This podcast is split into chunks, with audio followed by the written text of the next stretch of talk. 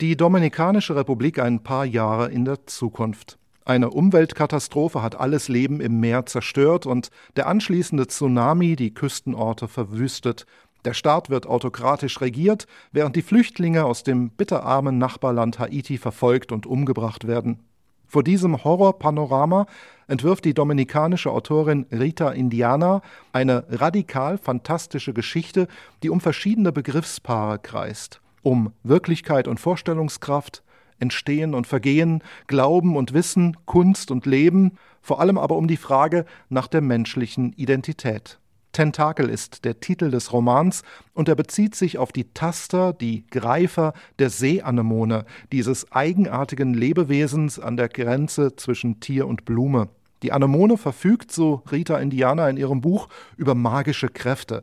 Kräfte, die im wahrsten Sinne Existenzen verändern und Schicksale beeinflussen können. Nun sollte man Tentakel nicht als Science-Fiction oder als dystopischen Roman lesen, dafür scheint sich die Autorin höchstens am Rande zu interessieren. Ihre Geschichte verfolgt die Lebenswege, und der Plural Wege ist hier sehr ernst gemeint, von zwei Figuren. Zum einen der Teenagerin Asilde Figueroa, Tochter einer Prostituierten, die lieber ein Mann sein will und die mittels eines neu entwickelten Medikaments eine Geschlechtsumwandlung vornehmen lässt. Habe ich zwei Körper? Oder ist es nur mein Geist, der auf einmal die Fähigkeit besitzt, auf zwei Kanälen gleichzeitig zu senden? fragte sich Asilde und starrte auf die kleine falsche Perlenkette am Hals der Krankenschwester, die seine Infusion wechselte. Asilde hatte zuvor als Haushaltshilfe bei einer Voodoo-Priesterin gearbeitet, die für ihre kultischen Handlungen eine Anemone benötigte. Später, bereits als Mann, vielleicht aber auch früher, immerhin fließen in dem kurzen Roman mindestens drei Zeitebenen ineinander, soll Asildes mehrfache Identität helfen, die zerstörte Umwelt in der Karibik wieder zu heilen. Und auch dafür ist wieder die Magie einer Anemone nötig. Auch die zweite Figur, der Nachwuchskünstler Archenis, Sohn eines Politikers, der in einer Künstlerkolonie unterkommt, macht bei einem Tauchgang Bekanntschaft mit einer Anemone.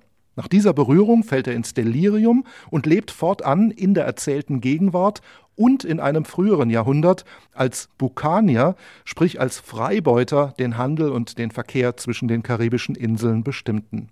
Und um noch einmal auf den Begriff Wege im Plural zu kommen, es ist in den Romankapiteln nicht immer auf den ersten Zeilen erkennbar, welche oder welcher Asilde gerade gemeint ist, ob tatsächlich Archenis oder sein Doppelgänger gerade agiert.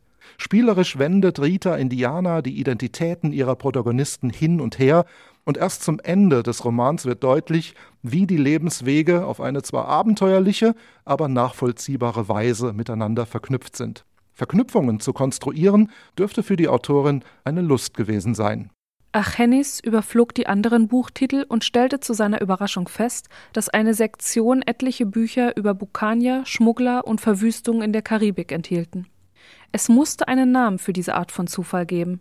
Immer wenn er einen bestimmten Begriff zum ersten Mal hörte, tauchte gewissermaßen aus dem Nichts eine Flut von damit zusammenhängenden Hinweisen, Informationen und Erwähnungen auf, als stelle das Universum die Werkzeuge des Lernens bereit oder als befürworte es einen bestimmten Pfad der Erkenntnis. Wenn es um zeitgenössische Literatur aus Lateinamerika geht, wird immer noch der magische Realismus eines Gabriel García Márquez als Referenz herangezogen.